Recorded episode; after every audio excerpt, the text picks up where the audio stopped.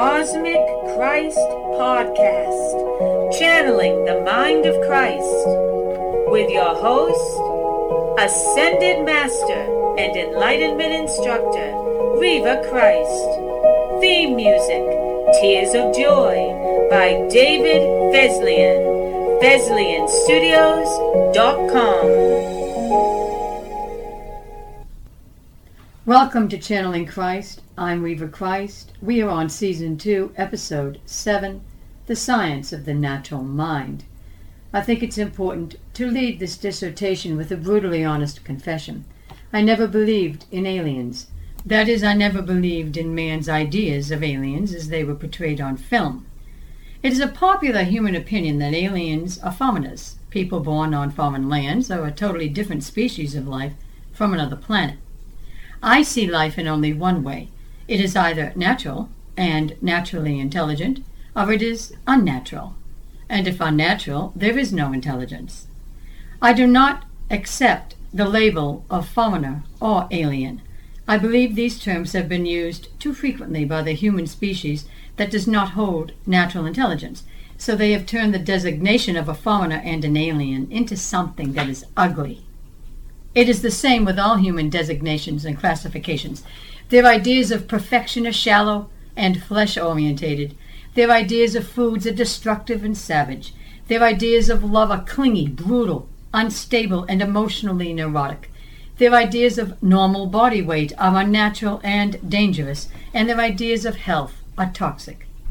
Their ideas of wealth invent poverty and deprivation. Their ideas of life invent artificial and synthetic materials and codes. Their ideas of death invent industries of slaughter, incarceration, mental and physical brutality, and death. And their ideas of science invents poisons as medicines while torturing and mutilating innocent animals and deceiving the general populace at large. I don't believe in the designations of foreigner or alien. However, more and more, man's thoughts and actions are proving he is alien to natural intelligence. I have read of UFO sightings and of sightings of aliens by celebrities and non celebrities alike, but I have never been convinced about these reports. Even when my own sister came home one day and reported she had seen a UFO over the storage barn just outside our apartment building, I listened to her tale of the round, saucer like craft that hovered in the air. I listened as she told me that it was huge, and it almost took up the entire yard, which contained four apartment buildings. I listened as she told me how strong the wind current was coming from the exhaust of the engines of the craft, and how she struggled to get up the driveway. I listened as she told me our dog that was with her was barking his head off, and he had a very loud, shrill, annoying bark, as all terriers do. I listened as she told me the dog's hair was blowing back. I listened as she described the deafening roar of the engines and when she told me the UFO shot backwards and then took off at great speed.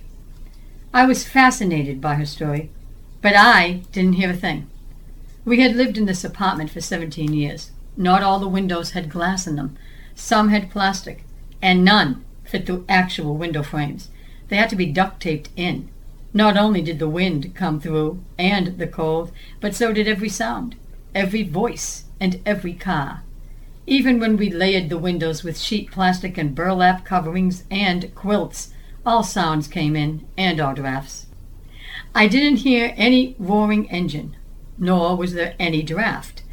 I did hear the dog bark, but he was always barking. He didn't like apartment living. Hello, everyone. This is Mercy. I just wanted to interject something here. The night that I saw the flying object over the barn in our backyard, I wanted everyone to know that I went inside the house and I called the police department and I asked them, I know this is going to sound very strange, but did anyone else call and report something unusual in the sky? The policeman who I was speaking to started to laugh and said, Oh, no, not another one. We've been inundated with calls. People keep telling us they've seen a UFO in the sky. I don't discount my sister's experience or anyone else with a similar experience, but I do wonder if the engines from the spacecraft were that strong, why wasn't the house affected? Why didn't I hear them? And I don't believe in the theory that aliens in the movies are real. Do you remember, by the way, what you were doing that, that day? No, So you probably didn't hear them because. this is prior to my accident. So, in actuality, you don't have a full recollection of the event, and therefore you probably didn't hear or see anything because you were doing something else at the time and your mind was engaged in some other activity that held your full attention. I don't know when if you watch, you know, television or even movies, people are blown down by the gust of wind. I mean, they can barely stay on their feet from helicopters and, and planes, and the roar seems to be deafening enough that it drowns out the voices of the people speaking. I, I would just think you'd hear something. Well, you have to understand, this didn't last long. How long does it take to walk up our driveway? I would personally say it took under a minute.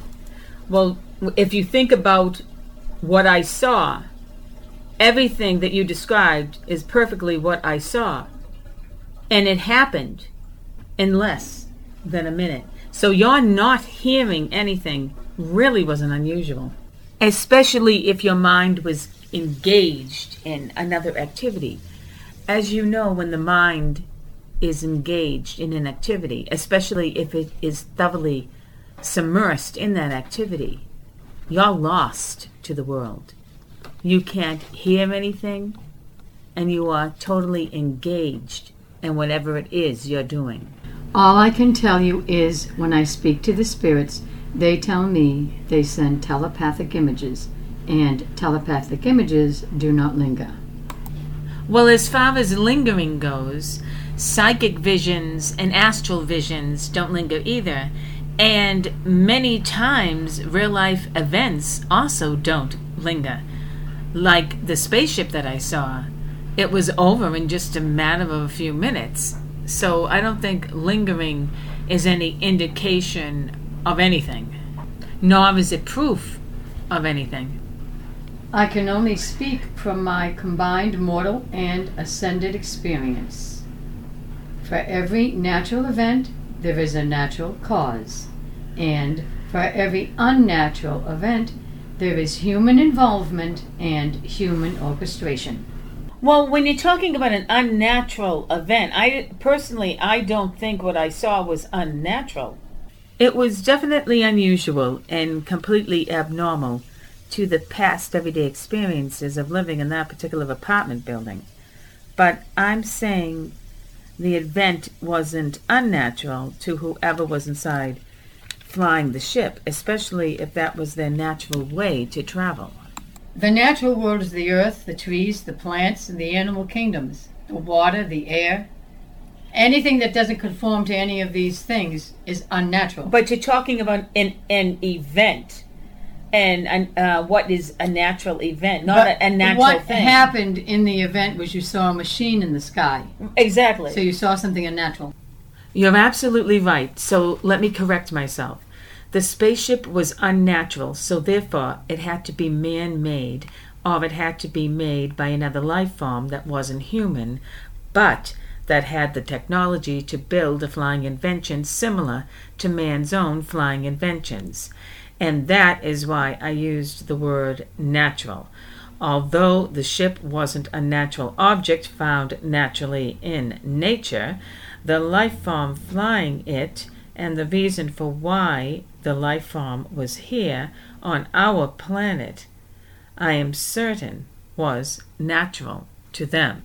And when I say natural, I mean it was natural for them to fly a spaceship to other planets to look for whatever they were looking for, whether it be resources or whether it would be a new place to reside.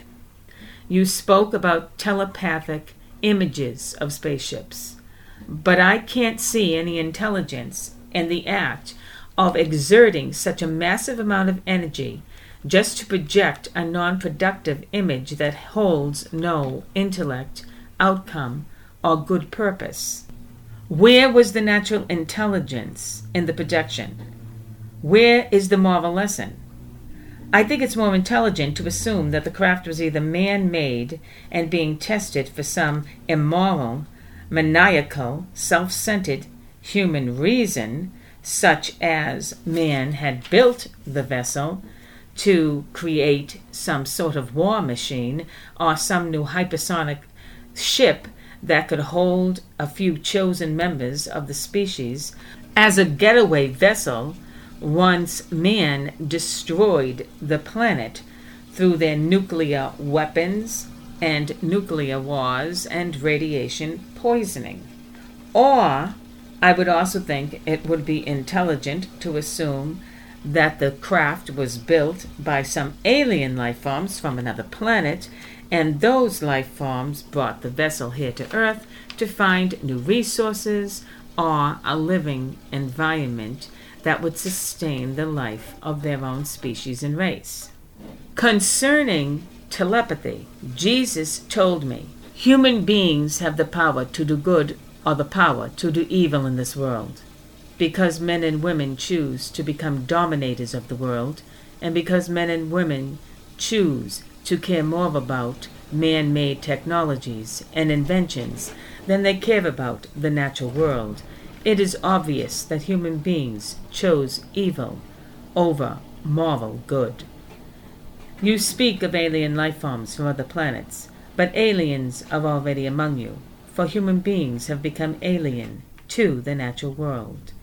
Because human beings strive to dominate and kill the world through their man made technologies and inventions, there have been times when thoughts were placed upon human minds just to humble them, in order to make men see that their own man made inventions and technologies were not unique to just human men and human men alone.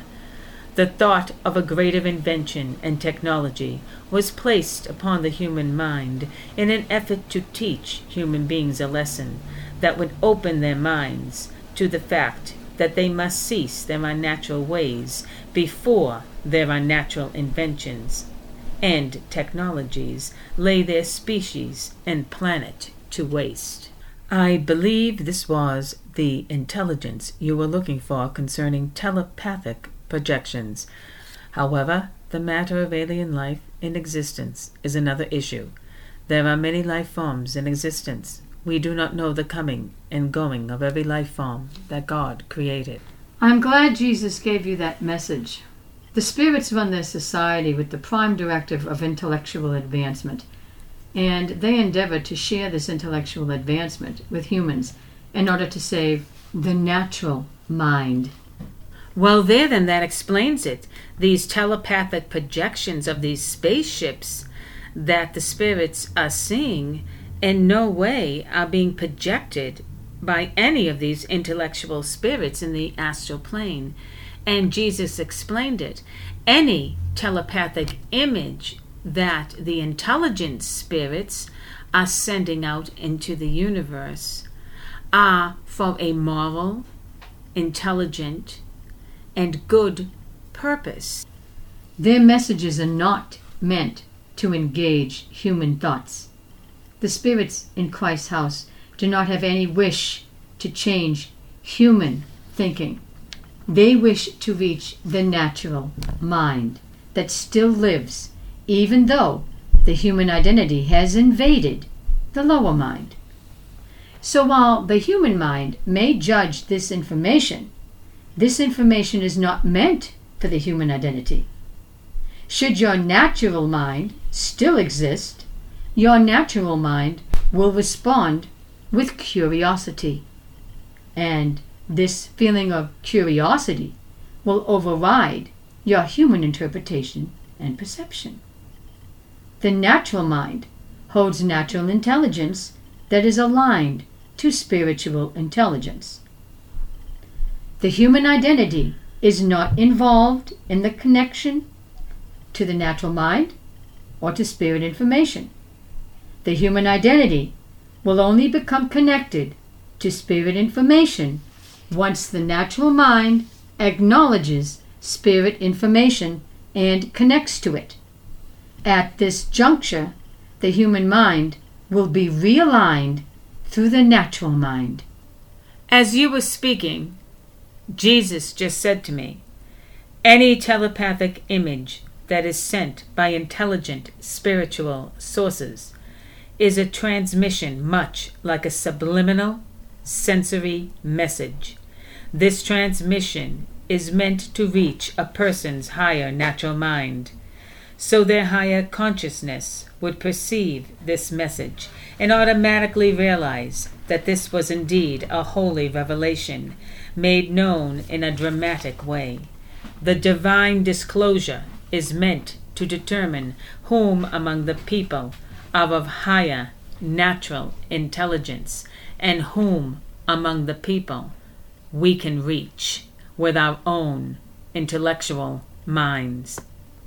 Although these images of unnatural spacecrafts are not intellectual projections, as I told you before, these images send a message to men, and this message states clearly that although men are the dominators and predators of the natural world and all natural life upon the earth due to their inventions and technologies, there are greater and more superior inventions and technologies in the universe that can and will prey on and dominate all men.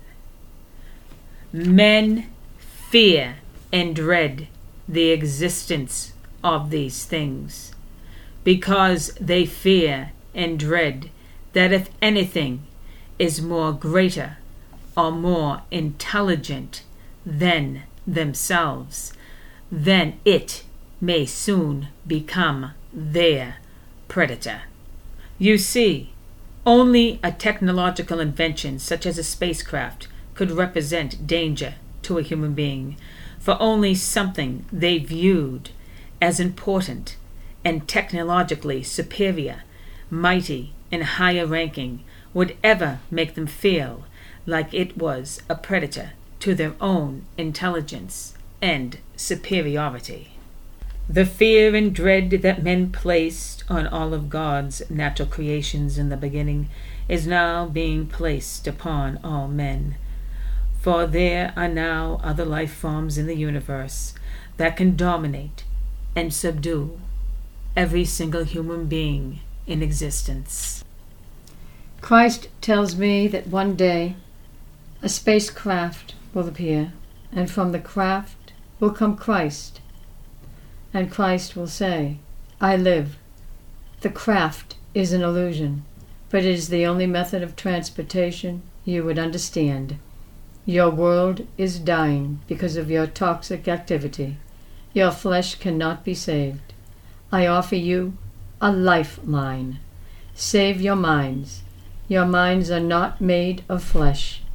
Understand the true nature of reality is intelligence. Intelligence is the only salvation for life. Release your toxic thinking and all toxic activity. Return to the natural, intelligent mind you abandoned so long ago.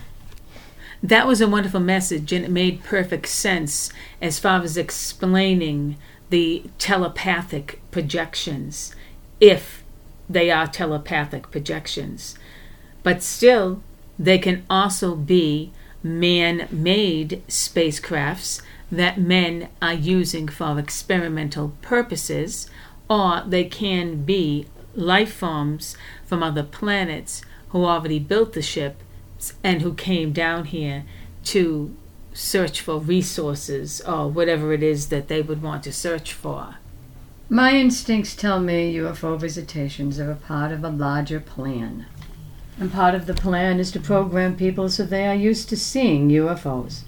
The minds that are behind this want people comfortable with UFO sightings because if people are comfortable, they will not resist. The minds behind this don't want to contend with resistance, they want to carry out a smooth operation. The question is, what is the operation? As the human public associate UFOs with aliens from other worlds, this is a perfect cover for a covert operation the public are thinking one thing while something else entirely is going on. Everything man does is deceptive, deceitful, cunning, diabolical, and demented. It is only the human imagination that fantasizes the opposite, but the mortal truth is devastating. I do not see the human fantasy. I foresee human devastation. These ships are not cloaked or hidden, they are purposefully and intentionally making appearances, so hundreds, thousands, and quite possibly hundreds of thousands of people are witnessing these ships. Yet the ships never do anything more than aeronautical flight maneuvers. Big whoop. I'm not impressed. Natural intelligence does not behave in this way. Natural intelligence creates natural, intelligent life. So the life form is natural, the energy field is natural, and the mind is natural. But unnatural intelligence schemes and concocts. It conspires, it plots, and it plans, and it only produces descending stages born of diabolical intention. As far as humans are concerned, I thoroughly agree with you. I don't think, however, life forms from other planets would care if anyone saw them. I think they would just come here on a mission, complete that mission, and leave. So I can't exclude life forms from other planets when people encounter UFOs. As far as human beings being behind UFOs, I again agree with you, as I said before.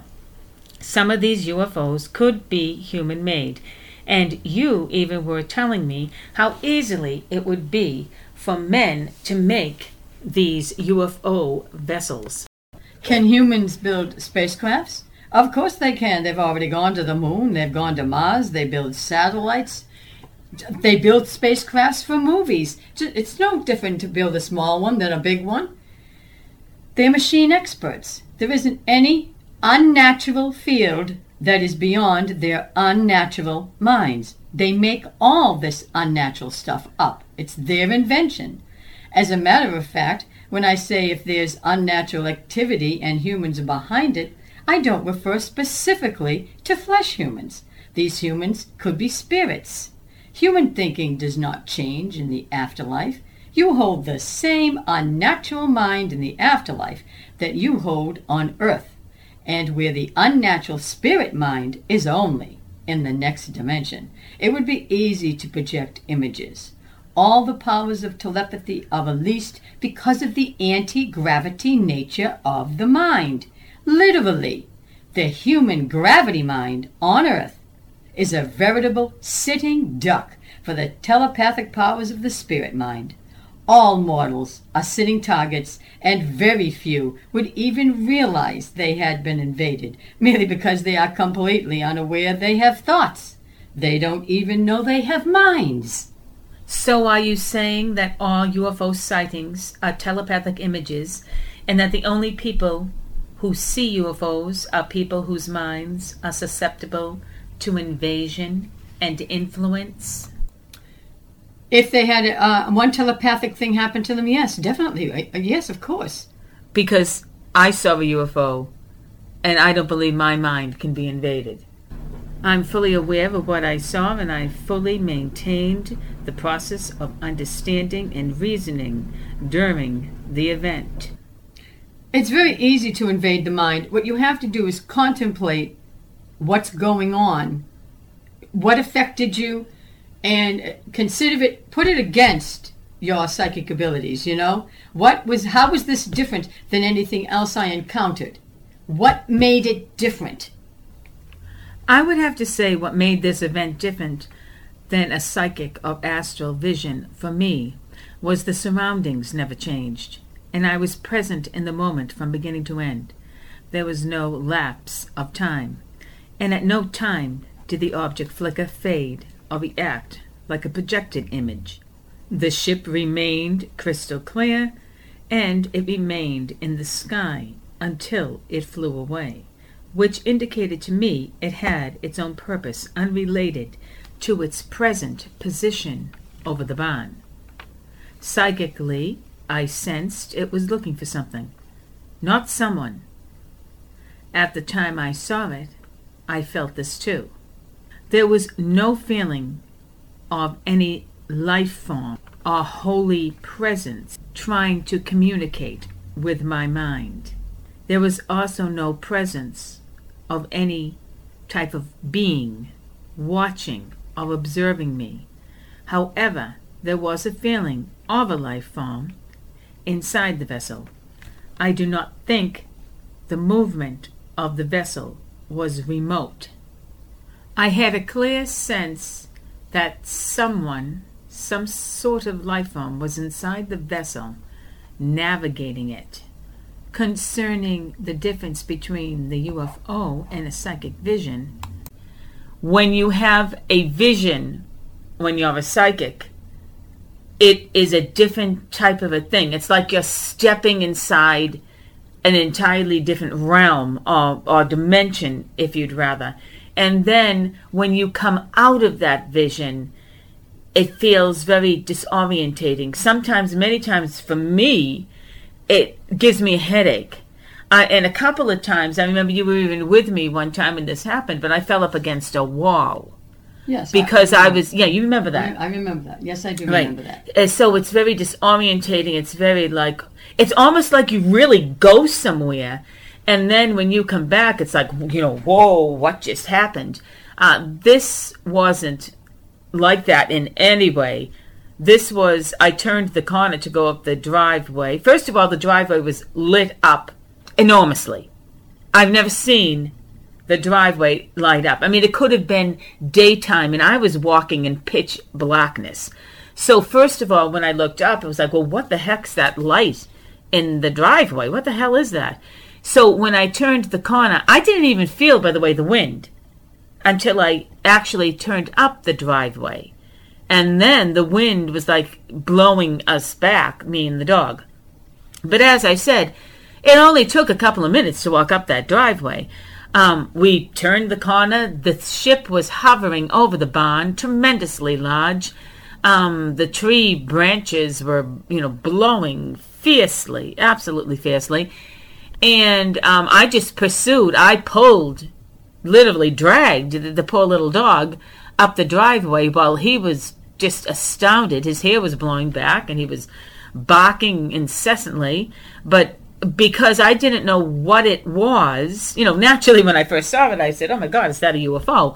But you know, I I wasn't certain what it was. M- my second impression was, "What's the military doing? Is this a military vessel? Are they doing some military, um, you know, experimental testing or maneuvers?" Uh, many, many times you have seen and heard military helicopters flying over this area. I mean, that's not unusual to see a military copter flying over this area. We have a military base right around the corner from the house. So that's the second thought that I had when I saw the vessel. At no time did my mind stop thinking. It was thinking every single minute. Whereas in a psychic or astral vision, it kind of throws you for a loop. So you're taken back while your mind really has to catch up to the vision itself. Many times I've said to myself, is this real or am I really going through this? Is this a vision? But never once did I say it when I saw the UFO. It was real. I could tell because, once again, the surroundings didn't change and it stayed stationary in the sky until it actually chose to leave its present position over the barn. Never once did I stop for a closer look at the vessel. I was constantly moving, trudging up the driveway against the wind until I stepped inside the house. Literally, it only took about a minute to get up the driveway and to the door of the house before I actually entered the house. That's when I saw the ship raise itself above the trees and shoot backwards across the sky while ascending all the way. The movement of the vessel was not like any earth vessel that I've ever seen. The speed seemed greater than any vessel I'd ever seen, and the ascent was effortless, like it was literally gliding. One thing I didn't mention in this particular podcast, and I do want to mention it, is after that happened, we then started to have searchlights in the sky. Do you remember that? I remember you went outside the very next night and you called to me and said, There's um, a light in the sky. And so I came out and we were both watching it, and it was a searchlight. It was two distinct lights and they were crossing over each other. Did you ever see a lighthouse? Yeah, I saw a lighthouse. Yeah, you saw a lighthouse. So these were uh, beams of light, and they were crossing over each other. And this lasted in the sky from. It doesn't do it anymore, but it, this lasted in the sky for months, I believe, months. So whatever that was, I believe, because so many people reported seeing it, the military did send up something, and they were then patrolling the skies after this incident. I don't experience any uncomfortable side effects from astral travel or astral experiences. Absolutely none. And I have felt heat, wind, and I have tasted foods. So I have had physical experiences within astral experiences through my telepathic contact with human spirits. Can I ask you a question? When you're having these astral experiences, are you walking? Are you moving? Are you involved in the real world? Or are you sitting stationary in some place where you can just have an astral vision and return to your body or your, if you'd rather, your mind without having any movement involved. If you're asking if my physical body is always still, yes. All right. So that's why you're not experiencing any negative repercussions. Unfortunately for me, psychic visions aren't something that you can control, nor are they something that you only have when you're in a seated position of a stationary position. My psychic visions can happen anywhere, including when I'm driving. Well, I can be doing anything, and to put it into Christ's words, God can come over me. Now, when I say God, I'm talking about that first dimension of perfect energy with the highest potential and nothing else in it. There's no human persona. I can be doing anything, and that will come over me. But you're not going to another place. In other words, I get God comes over me constantly, all the time, no matter what I'm doing.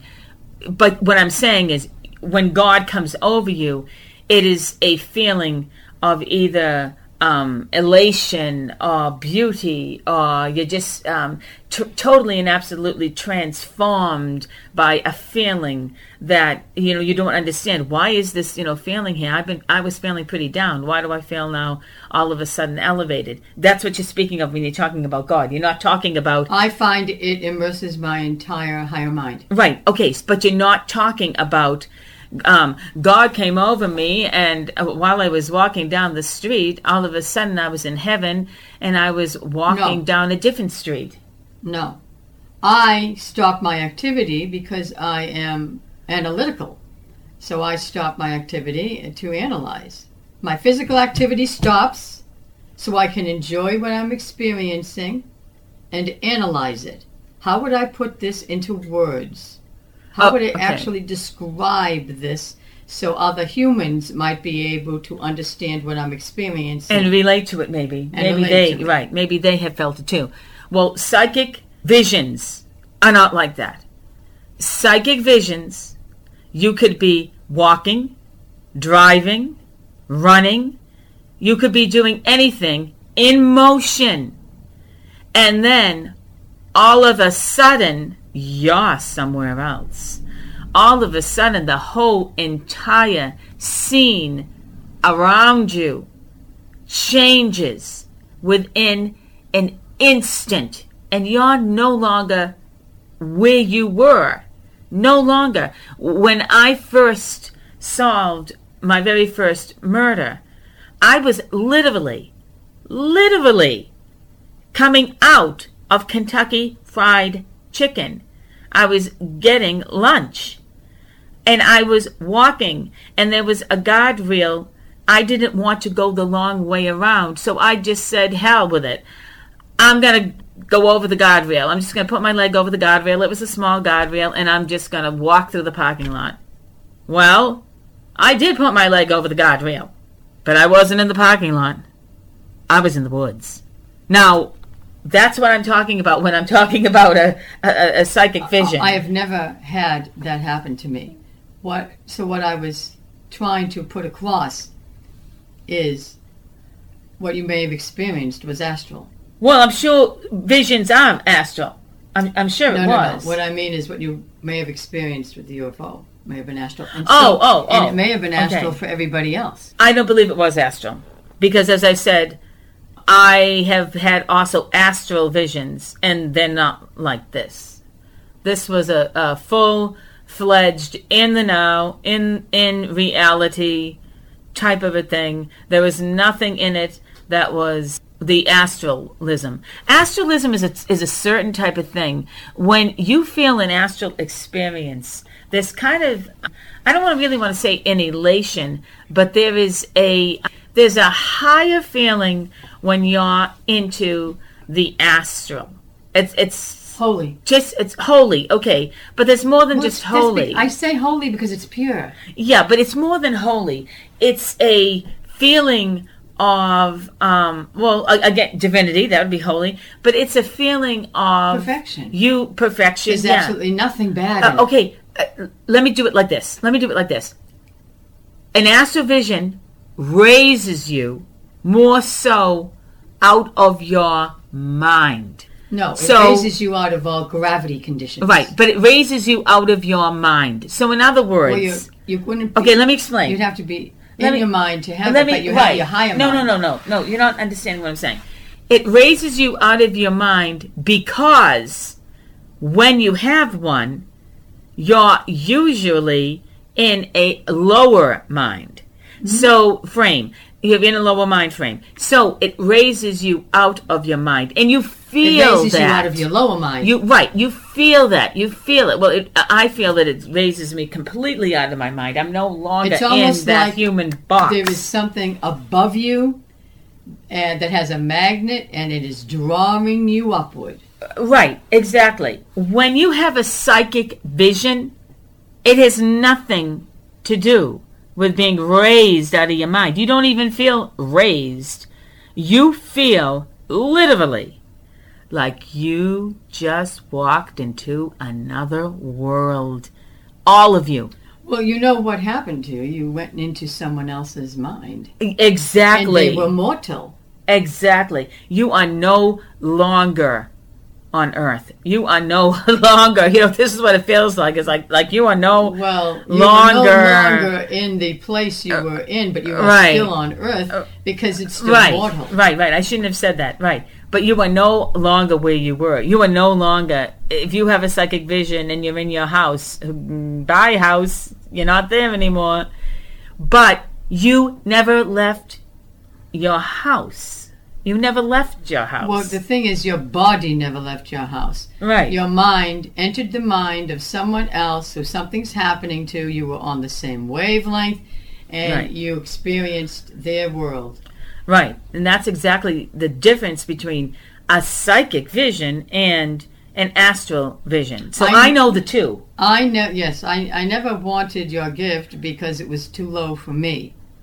I prefer the higher realm. Since I had the taste of the higher realm as a child, that's what I always went toward. What you experienced was always fascinating to me. I loved documenting your experiences on film and in writing, but I was never interested in having your gifts. It just it never interested me to double up on the fun I was having in the mortal plane. I just No, I, I know that. And I don't think you actually would be able to handle a psychic vision because No. you're very, um, you're too analytical and you're too um, into practicality.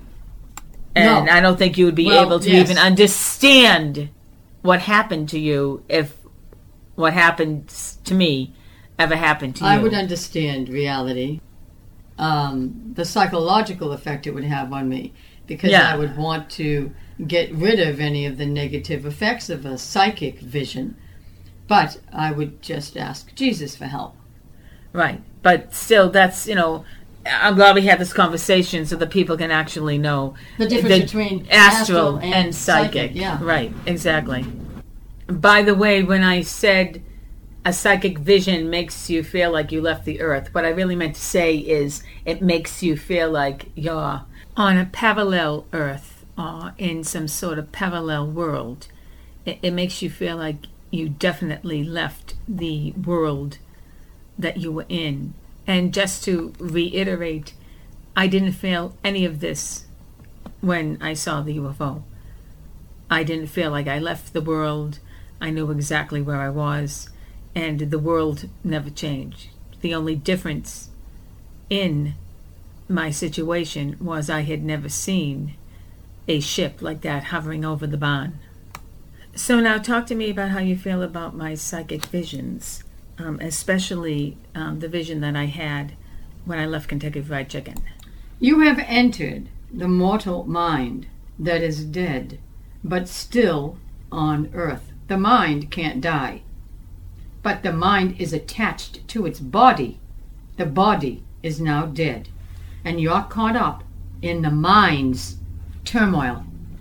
Well, that's true, but that's only if your psychic vision pertains to somebody who has passed on. In other words, for somebody who is dead. You also can get psychic visions um, while people are still very much alive. So that's only one form of a psychic vision, what, what you just said. If you're discussing soul reading, you are receiving the impressions that are on their mind that have to do with someone else in their life. So now you are you have just fantastically received the two minds. The first mind would be your client that came in for the soul reading, and the second mind would be whatever relative was on his mind. No, no, you're talking about psychic readings. I'm talking about visions. I'm talking about actual psychic visions. Not all the psychic visions I have have to do with dead people. The psychic visions I have are vast. There, there are many things. I looked at a doorway of an office and I saw a fire, and then the next day that office went on fire. There, there are many avenues um, open to psychic vision. It, it's not just seeing um, death or getting into the mind of a dead person. I saw the planes crash into the Twin Towers before that even happened. I saw the earthquake in Japan before that even happened. I also get into the mind of living people. I sat beside a woman at work and I kept seeing this damn chair and it was driving me crazy all day long. So I just turned to this woman and I said, "Uh, Did you just buy a chair? And the woman said, Yes, I just bought a chair. That woman was perfectly alive, but for some reason I, I kept seeing her chair. Yes, you can pick up. That's telepathy. You're right, yeah. You're actually engaged in telepathy with other mortals. Right, exactly. But you don't have to be dead for a psychic to get into your thoughts and know what's on your mind. No, when you get into someone's mind, you are being telepathic. I was referring specifically to your incident where you crossed the guardrail and were suddenly in the woods. You were where the dead body was. You were in the mind that belonged to that dead body. Right, exactly. Right, exactly. Um, we'll do. Um, we'll talk about psychic awareness on another episode. But uh, that was fun. I enjoyed doing that. It was a lot of fun. The subject of aliens causes great dissension between my sister and I because it is the one point where we just do not agree. I'm not a life form from another planet, so I can't say whether other life forms from other planets exist or not. I'm very into not doing what other humans do. And the one thing that humans do that I simply can't tolerate is when they say something like they know for a fact how another life form feels, or they know for a fact why another life form does what another life form does. Or here's another great one. Humans say they know for a fact what does not exist in the world and what does and does not deserve to exist in the world. These all knowing humans, for instance, say ghosts do not exist in the world, and Jesus Christ did not exist in the world. And then they say human beings do deserve to exist in the world above all other non human living beings. Do they have proof of this? No. Do they have written testimony concerning this from God? The answer again is no. These things they can't possibly know for certain. So what they are saying isn't true. It's like when humans say that non human life forms don't suffer or feel pain when you steam them, boil them, and eat them alive. Such as when humans do these things to lobsters, clams, frogs, oysters, shrimp, ants, octopus, bats, sea urchins, and fish. They don't know that these non human life forms don't suffer and feel pain. There's no way they could know. They also don't know if a plant feels or how a plant feels. And they also don't know if a human being's pain and suffering is greater than an animal's pain and suffering. There is no way human beings could know these things as fact. Yet they believe they have experts in them. These things aren't true. Human beings can't possibly know these things as fact because human beings are not these non human beings whom they are analyzing, observing, and making speculations about. Would you want someone to say they knew for a fact exactly how you felt or thought? Of course you wouldn't. No one can measure another life form's pain, suffering, or pleasure, and no one can say why another life form does what it does. This to me is the exact same issue as saying aliens do not exist for real. Unless you have been to every single galaxy and every single planet in existence, and you've charted the fact that there was no life forms in these galaxies or on these planets, you cannot say for a fact that aliens do not exist. People are encouraged to be insensitive because sensitivity is a sign that the mind is alive. Only what is alive can feel pain. The sensitivity in the mind and the body is a sign of intelligence. As man is at war with intelligence, he destroys all signs of intelligence, even his own. He destroys his sensitivity and encourages all other humans to destroy their sensitivity. And those that blindly and gladly do this are nothing more than the sum of insensitive programming. Their minds are no longer alive. If the mind were alive, they couldn't harm. The higher sensitive, intelligent impulse not to kill would overcome them. It would be a pain, an emotional pain of guilt, regret, remorse, suffering. They could not stand it, they couldn't bear to do it. People are programmed to be insensitive to natural life forms in order to kill off the natural intelligence in the mind. The human masters want to emphasize productivity, not sensitivity. The worker that is not sensitive will work a 24 hour shift and be willing to do 48 and 72 hours in addition to that 24. That worker will hold the mind of a machine, and when the organic body is worn out, that worker will be cast out, and a new worker will be programmed as a machine.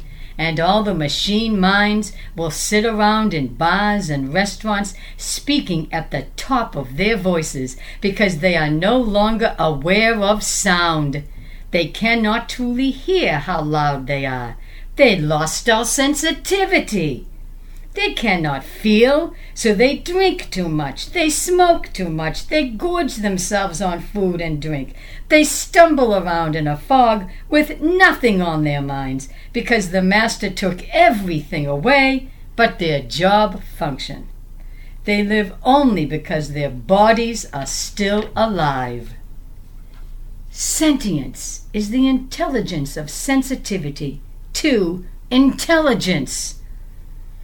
As humans turn away from sensitivity, so they turn away from intelligence. Intelligence and sensitivity work hand in hand. Because the human mind lacks the intelligence of sensitivity, I do not accept their opinions blindly. I am not blind. I am aware.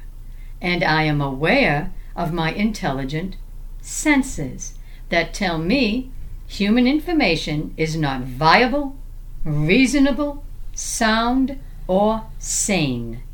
Whether other life forms live on other planets or not, intelligence does exist. And if that intelligence is not full of the highest potential for all possibilities, and if that intelligence isn't also sensitive, that intelligence is unnatural. When the mind holds intelligence, the mind is vast. It is not small. The vast mind knows true intelligence is vast, containing the highest potential of all possibilities and the sensitivity of sentience.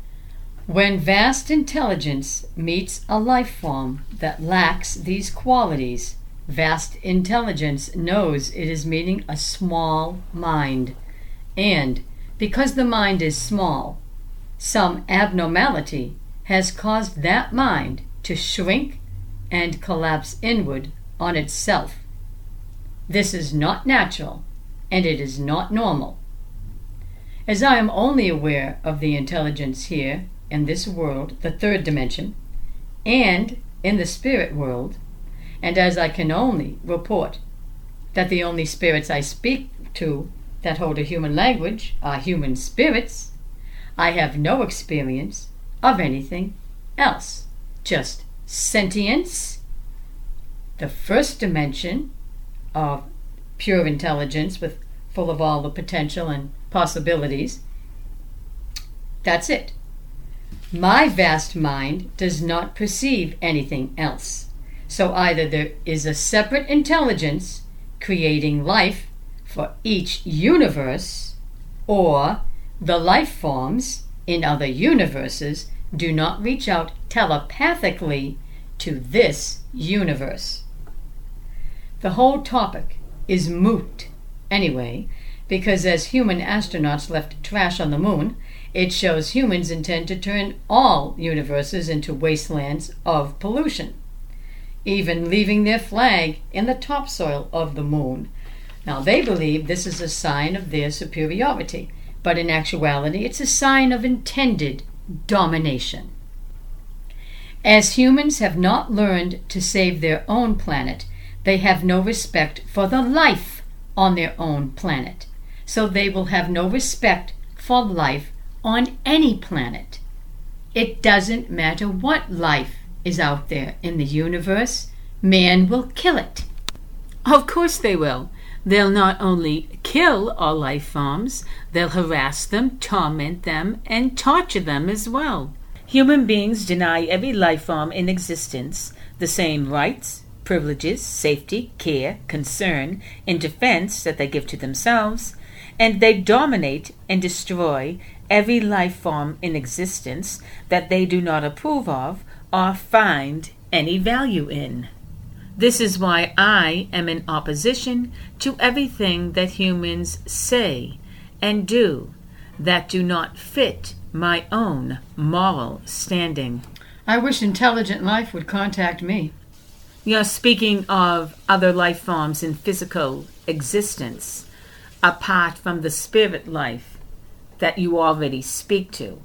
I want to be impressed by intelligence. I've lived 62 years now, and I'm not impressed in the slightest bit. The whole subject of aliens gives me the creeps. And it's not the creepy feeling that most people love to feel, so they watch horror movies or science fiction horror. The kind of creepy feeling I have is a sense of evil. And no offense, but where there is evil, there is human activity. I don't speak purely from opinion, but from fact. What does evil feel like? It feels like a sinister vibration. And a sinister vibration radiates from every heinous act. Man's history is filled with heinous crimes, and some of these crimes are legal and accepted as normal behavior. The crimes are heinous, the legalization of the crimes is heinous, and the accepted normalcy of the crimes is also heinous. All produce sinister, unnatural vibrations, and why shouldn't they? They are born from unnatural minds and implemented by unnatural minds. Something is wrong with the mind when the mind accepts heinous behavior as normal behavior. And when the mind accepts heinous behavior as normal, there is no limit to what that mind will imagine. There is no limit to what that mind will invent. And there is no heinous scenario that the unnatural mind will not put into action, fund, legalize, and sponsor. Just look at the conditions of the earth. Everything comes back to the earth. The earth is no longer natural, and the only alien species that made it unnatural was the human species. Now, it may be popular to normalize unnatural human behavior, but I don't subscribe to abnormal popular thinking. There is nothing normal about human behavior. What is normal is what is natural. Humans invent their own definition of the word normal, but their invention doesn't change the natural definition of the word.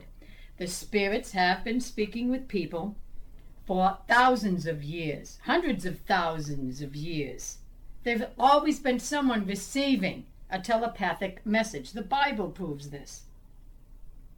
They can only reach people if they reach them by the person's particular understanding.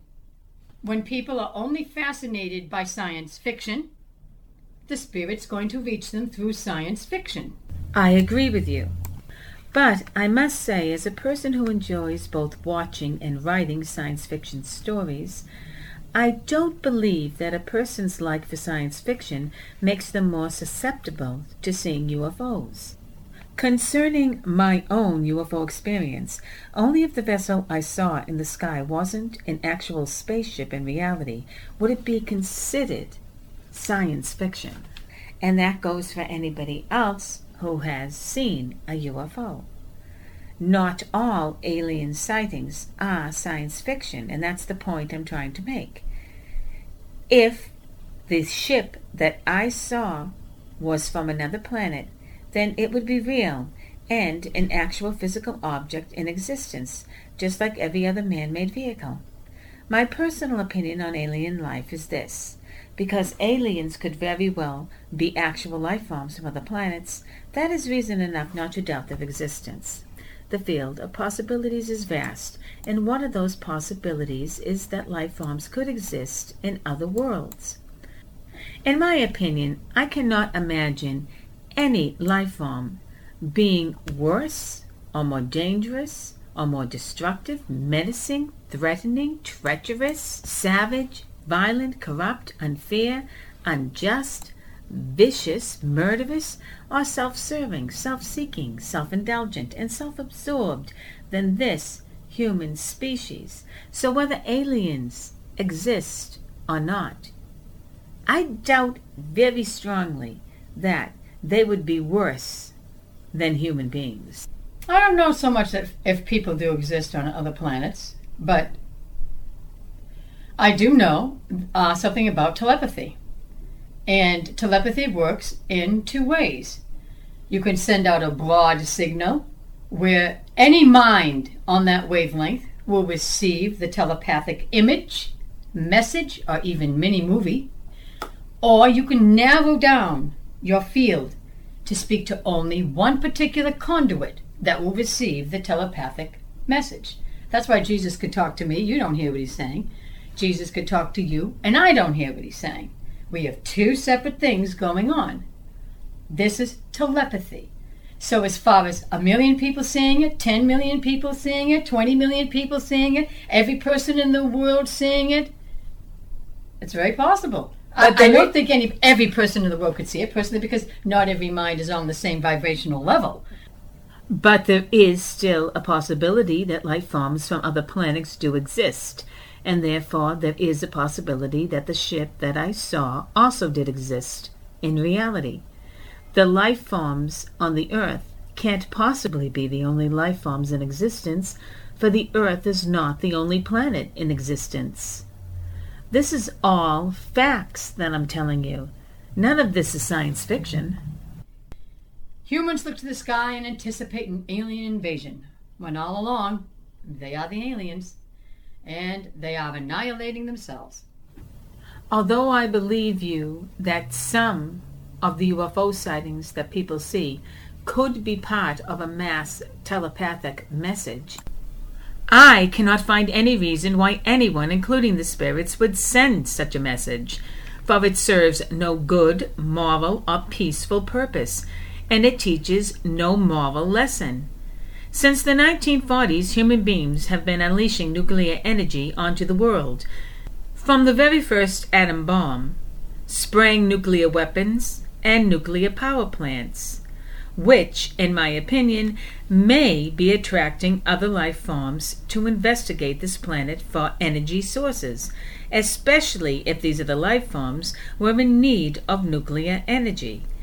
It is said that the largest UFO sightings have been reported over nuclear power sites, which sounds to me like nuclear energy is some kind of draw, incentive, or lure that is alerting other life forms to probe and examine our own planet Earth.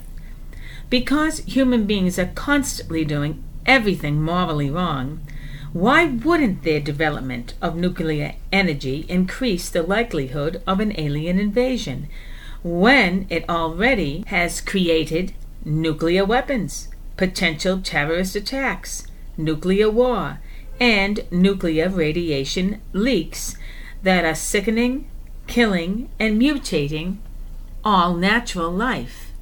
I agree with you. You have to be very careful about how you phrase things because man misunderstands very easily because his mind is set on unnatural information.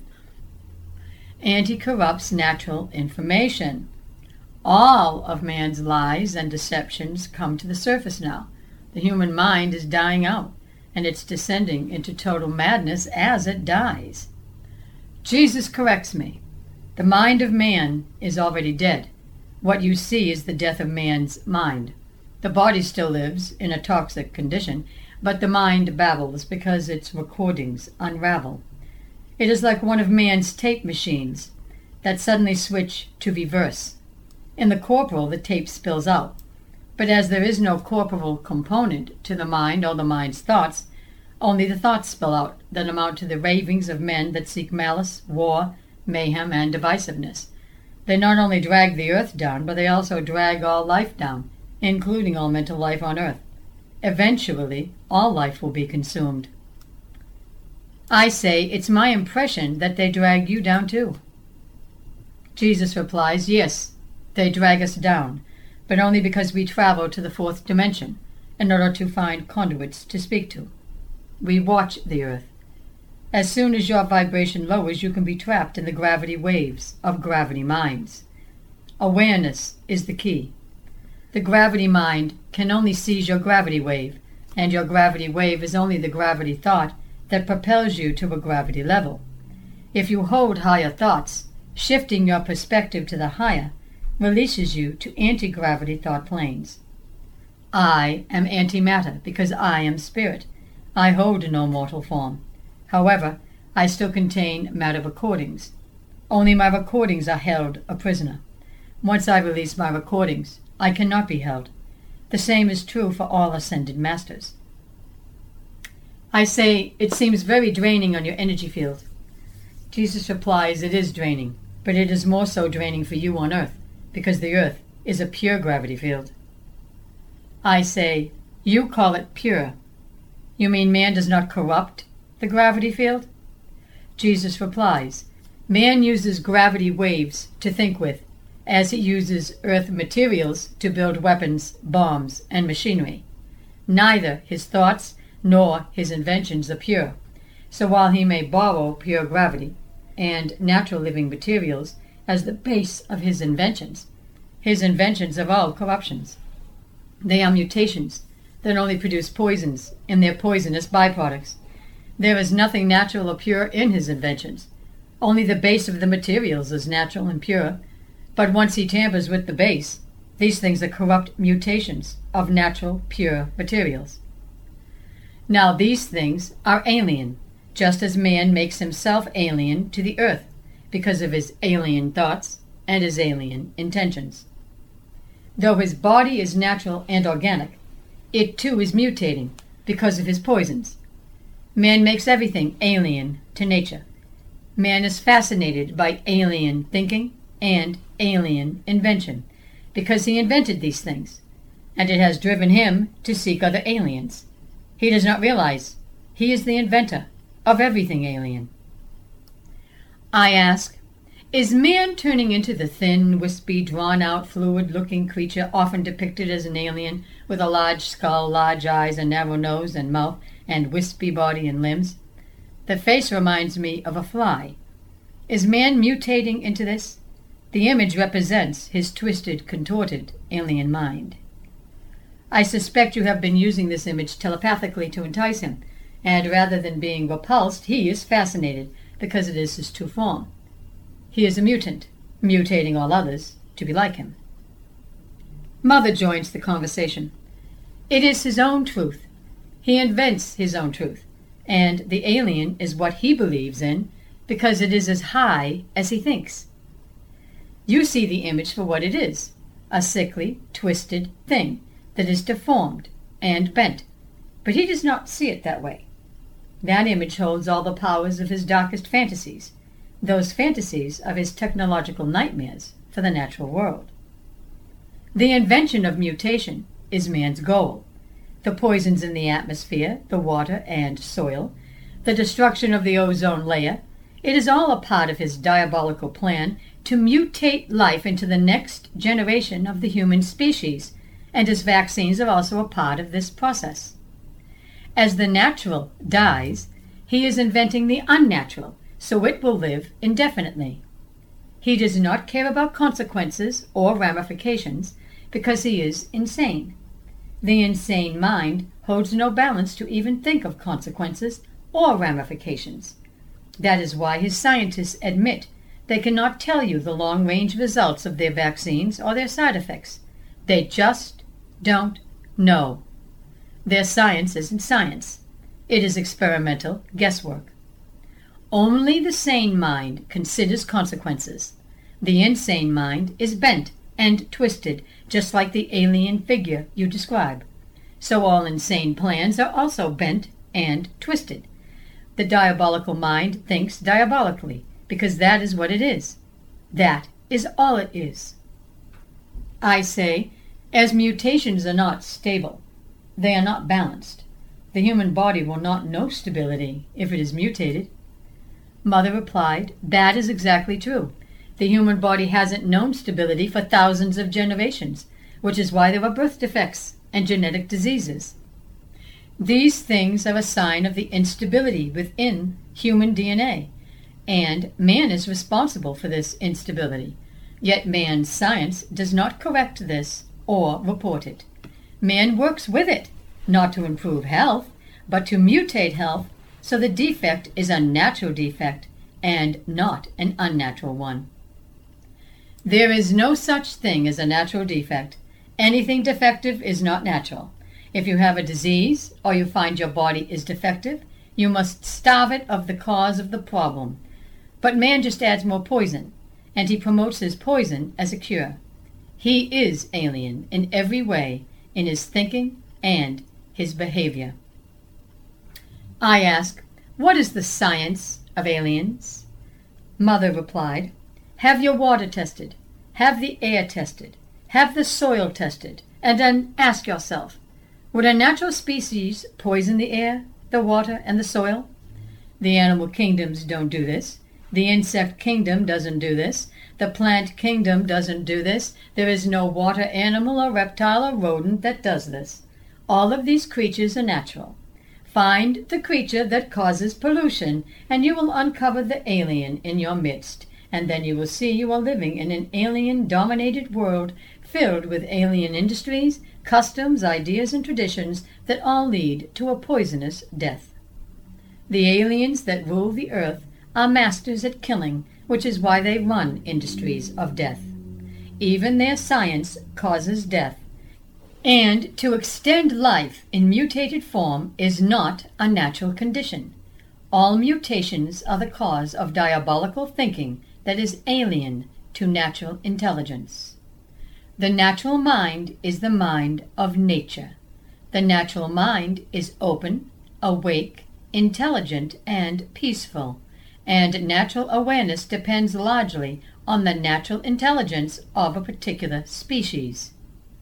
While the natural world lives by virtue of its composition of living intelligence, not all natural life forms carry the same awareness. The air, for instance, is alive because the fresh, clean, breathable air carries natural intelligent particles, natural intelligent atoms, and natural intelligent energy. But the air is not aware in the way humans think of awareness. The awareness of the air lies in the atoms, the molecules, and the intelligent impulses of the air's energy waves. These things are aware of atmospheric conditions and changes to atmospheric conditions, but this awareness does not contain a human presence or human identity, nor does this awareness contain human information. The awareness is only in how the molecules relate to one another, how the atoms relate to one another. Everything in the natural world radiates with natural intelligence, but not every natural life form is aware in the way animals are aware. The simple science of nature is all of life is aware by virtue of the impulse energy that keeps all of its particles and its energy alive. And the intelligence of the particles and the intelligence of the impulse energy is aware of the condition of the energy field of the life form, and it is aware of changes within the energy field of the life form.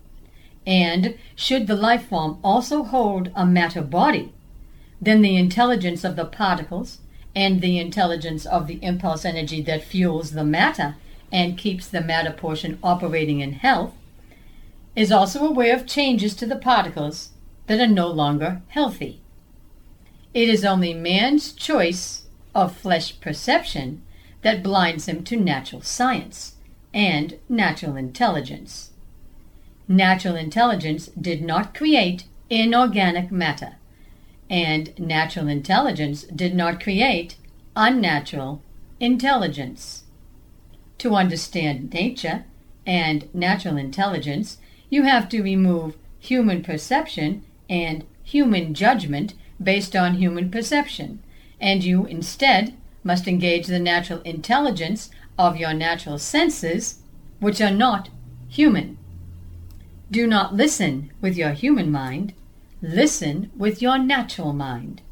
Nature has her own language, and her language is not mechanical, nor is it mechanically produced.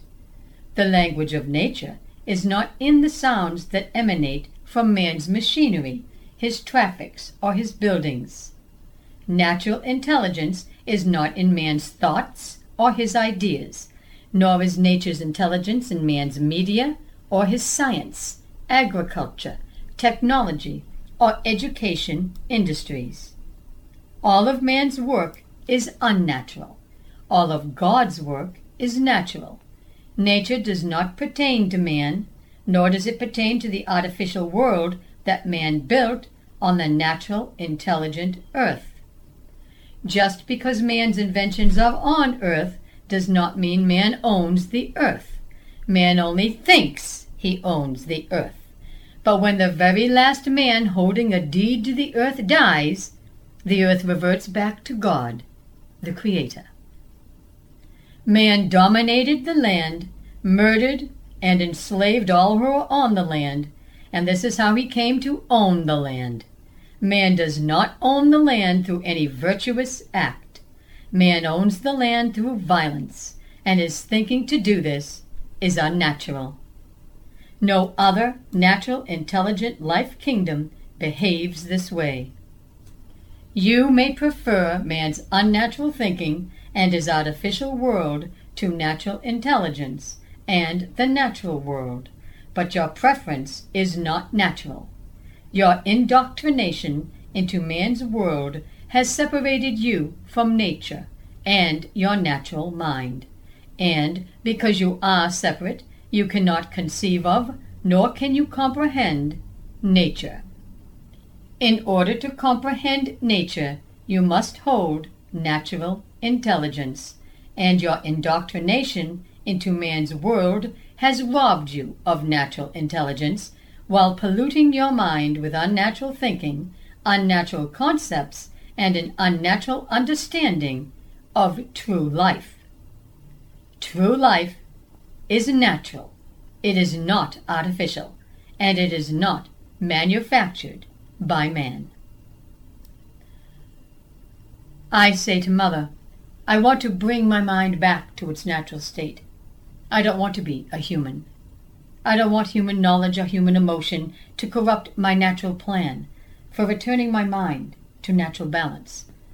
I cannot do this work while man disturbs me with unnatural information, and while the need to survive in man's unnatural world also disturbs me. I seek to serve my natural mind. Can you help me? Mother replied, The only truth is the natural truth. Nature and all natural life, indeed, all natural intelligence, eludes the human mind because the human mind contains only the human presence, and the invention of a human presence takes up the full mind, blocking all exits and entrances. The human presence was invented by the human identity, but when I speak of the human presence, I do not refer to your flesh form, for your flesh form was not designated as human by nature. You invented the word human as a classification for your species. When I speak of the human presence, I refer to the entirety of your human information that designates you as a human person. This information tells all humans who you are, where you live, and what you do. Your information reveals your age, marital status, race, place of birth, ethnic background, religious beliefs, and your level of education. Your information reveals your parents' names and the names of all the people you know, your hobbies, your likes and dislikes, your habits, your beliefs, and your interests. Your human mind is so full of you, there is no room for any other information. You are wall to wall in your mind, from ceiling to floor. There is nothing else but you, and the walls of your human mind are lined with mirrors. This is the condition of the human mind. The natural mind is open. There are no walls, there is no ceiling or floor, and there is no information, because information is not stored in the natural mind. A natural mind only holds natural intelligence, and natural intelligence passes through the mind, because natural intelligence bears no weight or cohesive material. Natural intelligence is ethereal intelligence pertaining to the ethereal senses and ethereal analytical intelligence. Sense intelligence and analytical intelligence flow through the natural mind in a continuous stream because the natural mind is fed by the astral universe and the stream of sense intelligence and analytical intelligence is endless and constantly flowing. Natural intelligence carries no matter base. Natural intelligence is antimatter. Natural intelligence is the natural form of astral intelligence. Natural intelligence pertains to the nature of natural life in the natural living universe of the third dimension. Natural and astral intelligence bear no gravity signatures because natural and astral intelligence are not created by gravity. Antimatter intelligence creates both astral intelligence and natural intelligence. Humans invent their own information from their fantasies about who they think they are, what they think they are, and how important they are to themselves and their fantasy worlds. Humans are the only creatures that do this. all of nature, all of natural life, all natural life forms hold natural minds and natural intelligence. There is no imagination in any of it. The imagination is unnatural. The imagination was born of the corrupt impulse to become unnatural, and man was the only creature to hold this unnatural impulse. It is man's belief that his unnatural imagination makes him somehow superior.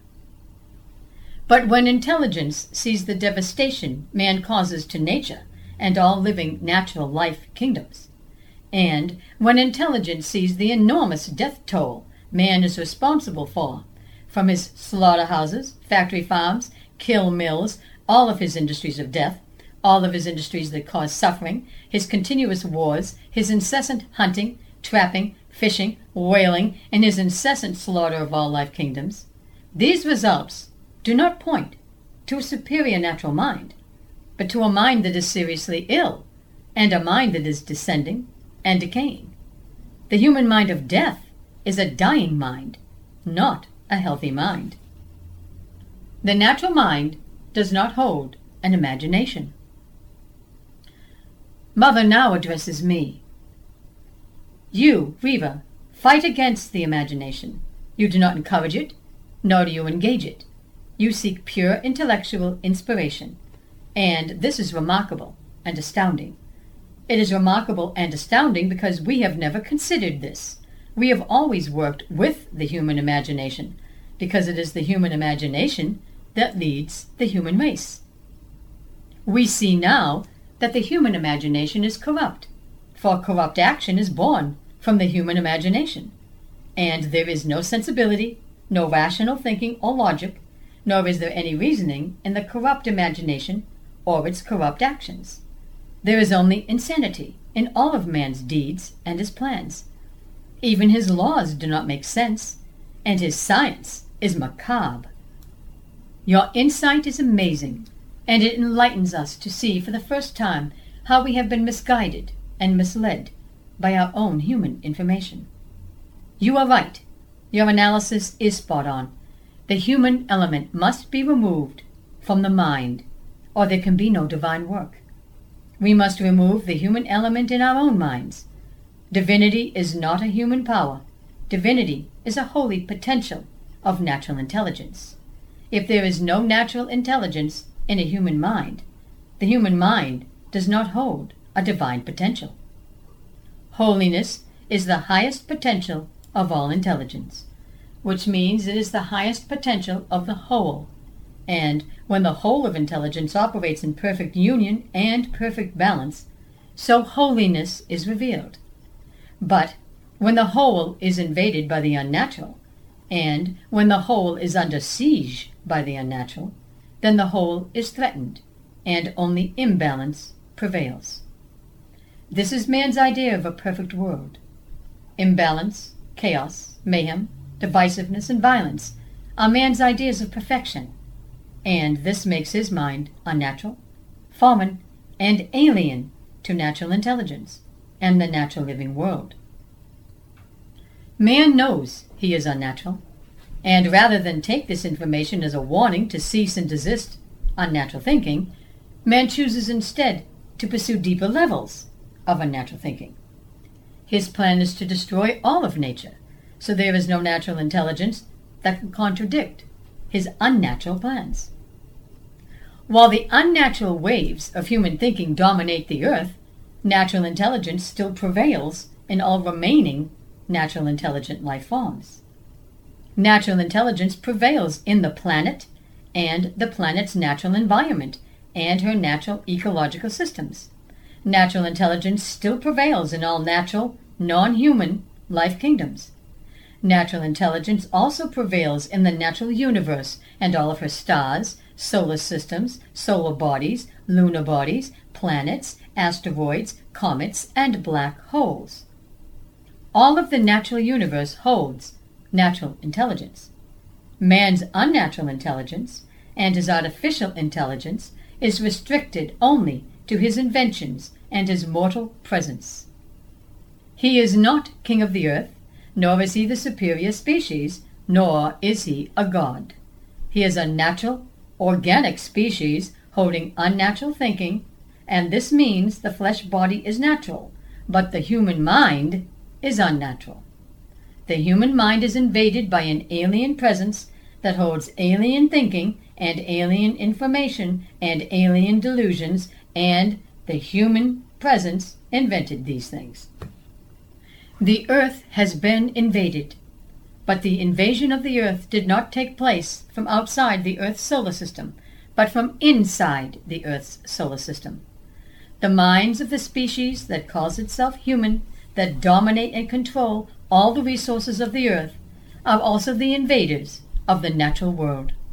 Their lack of natural intelligence proves this, and the lack of intelligent results born from their activities is a testament to this proof. No other natural species is responsible for the destruction of the planet but the species that calls itself human. For those who see the truth, immediate action is needed to prevent the alien invader from entering your mind. Do not allow alien information to take you over. Remember, you were born with a natural mind, and your natural mind was once innocent. Remember your innocence. Cherish it. Innocence is natural. When you follow the instincts of innocence, so too do you follow the instincts of natural intelligence. The alien invader does not provide any innocent thoughts to follow, nor does he provide innocent information, innocent ideas, or innocent plans. You must look to your own innocence by finding the child within you that you locked away. Man's alien information programmed you to surrender this child. Man's alien information tried to destroy this child, but innocence holds an indomitable spirit, for innocence is the child of divinity. Search yourselves for your inner child. Do your searching in private. Do your searching in silence. You do not have to reveal that you are searching inside yourself. This is between you and your own potential for natural intelligence and divine innocence. Once you find your inner child, cherish that child and keep him or her well hidden, for the alien mind is everywhere. We will be setting up a virtual community for all innocent minds under the protection of the House of Christ. Stay tuned for more information. Jesus says, In the coming months and years, you will continue to see the unnatural mind in the foreground in your media as scientists invent new vaccines and minimize the casualties and the defects that these things cause. You will continue to see the unnatural mind scramble to cover up their lack of true scientific knowledge in order to invent their ideas of scientific knowledge. And this is just more alien thinking. In addition, World leaders and their supporters will behave erratically as they make rash moves and decisions that threaten all life on the planet. And they will do this because their minds have also been invaded by the unnatural presence of an alien intelligence from their own human delusions. The disturbed unnatural alien mind will show itself domestically and also on foreign shores. It will show that it has invaded all walks of life, but it is especially strong within the media that promotes alien thinking and behavior as normal behavior. But those who know normal behavior as natural behavior will not be fooled. And those that choose alien behavior prove their allegiance is to the unnatural. Never before in the history of the human species has the world had the opportunity to know the invaders that are living among them. And never before in the history of the human species will people realize how much their minds have been enslaved by the unnatural thinking of alien minds. The division between people will grow as different factions of minds each choose their own corners of the world based on their human opinions, but only the natural mind will know the truth. All others will only know the alien version of the truth that the alien identity invents. Jesus has given me a lot to consider, a lot to reflect on, and a lot to ponder. As he speaks, I already know he speaks truth because the truth is revealed in people's actions and their words, even when they lie. Intelligence will survive because intelligence carries no matter base. Man's futile, self inflicted insanity will only produce insane recordings to keep him company in the afterlife, and then he will just be traveling in a mental loop of his insanity. But I wonder about the rest of intelligence. What about human intelligence that is not insane? What about the few who resist man's insane programming? What will happen to them? Jesus replies If you train the mind to ascend out of human thinking, you will not be trapped in human thinking. But be careful of the thinking you choose. To sink to lower thoughts of even deeper insanity does not improve insanity, it only further entangles you in insanity. I ask, I suppose what is really creepy is could the insanity resurface in a new life form on a new earth? Jesus replies, It's highly doubtful. Insanity was invented by man. No other species knows of the invention of insanity. Only man holds the ingredients from insanity. I ask, but the conditions that caused the ingredients might still be present. Jesus replies, While nature is in charge, nature cleans out all imbalances. What you propose suggests that life will be born in an unnatural environment. I reply, Aren't human children already being born in an environment that is unnatural due to man's toxic pollution and his toxic activities? Jesus replies, As the world has never been destroyed by man before, the answer is unknown. We only know intelligence created the natural world and brought natural conditions in balance so life could appear. This is what happened in the beginning of creation, and we expect the same thing after man destroys the earth. I say, as I do not possess the power to see the future, I cannot debate what you say. That was a very informative dissertation, and you're absolutely correct. Men are alien to all things natural, or else they wouldn't try to kill, harm, and destroy all things that are natural. The dissertation reminded me of something Mother said when she was speaking about how the imagination is unnatural. In one of my books called The Creative Christ Process, Jesus said, Men will tell you that your imagination is there so you can form and perceive alternate realities, mental schemes, concepts, plans, ideas, and scenarios, while using your senses, memory, and visualization skills to manifest hypothetical future scenarios that do not exist yet. But that you wish to manifest in reality. I say your imaginations were given to you as a place of confinement and escape, so that you could think whatever thoughts you desired without polluting or harming the world and other life forms. The activity of imagining things impossible, improbable, and making them manifest in reality is all well and good if these things do not harm the planet or any living being. Imagining variations of existing natural works of God or imagining variations of imaginative representations of situations, items, or human creativity is also well and good as long as these things do not harm the planet or any living being. But imagining you are harming, killing, hurting, murdering, slaughtering, hunting, fishing, trapping, poaching, abusing, terrorizing, torturing, enslaving, stealing, persecuting, abducting, incarcerating, and attacking any living being is a sign of an abnormal, violent, and corrupt imagination. And you must never release these thoughts in the real world, for never are these thoughts well and good. Remember, through God's own complex depth of knowledge, preconscious and unconscious awareness, God is capable of communicating and analyzing incoming data from every living mind in creation that has lived in physical existence. When the life of any natural physical creation ends, these creations return to the Creator God and upon doing so, God absorbs their collective memories, emotions, and information, including their imaginings, so God knows all.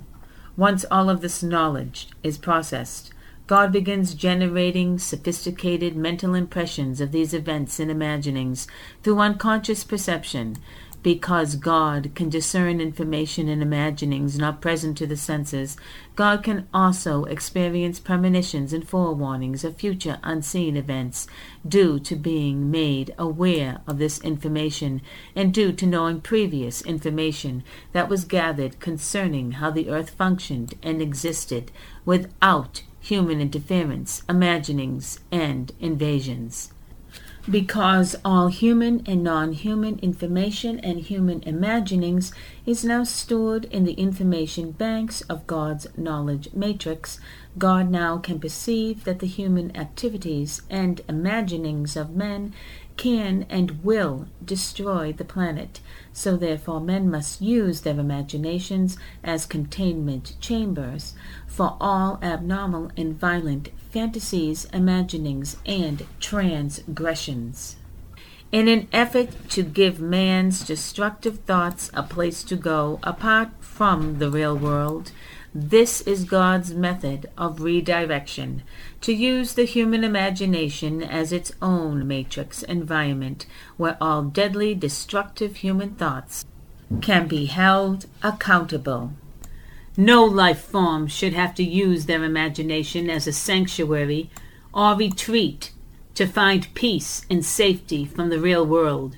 Human beings must use self restraint and self control to keep their violent and corrupt imaginings locked away inside their minds, or they must trap their violent urges and fantasies inside the pages of books, or writings, or drawings on a canvas. Because God saw that the sights, sounds, and stimulations of the world were driving some human beings to violence, corruption, inequity, and madness, God gave man a place inside their mind where they could use their abnormal fantasies to imagine any situation, event, narrative, or idea that they wanted to without harming themselves or others in reality. This is why you have an imagination. This is what makes the imagination natural. The abnormal fantasies and imaginings inside a human mind makes a human being think and physically engage in dangerous, deadly, undesirable, harmful, and worrying things and undertakings that are unnatural, perverse, sick, twisted, corrupt, unhealthy, distorted, abusive, and threatening. And when this happens, the natural imagination becomes unnatural. That is an excellent dissertation on the imagination and good advice for anyone looking to discipline their imagination so it serves intelligence. As life continues in this toxic world, we will be here with messages from Christ and members of his house. I'm Reva Christ May peace be with you, and thank you for listening.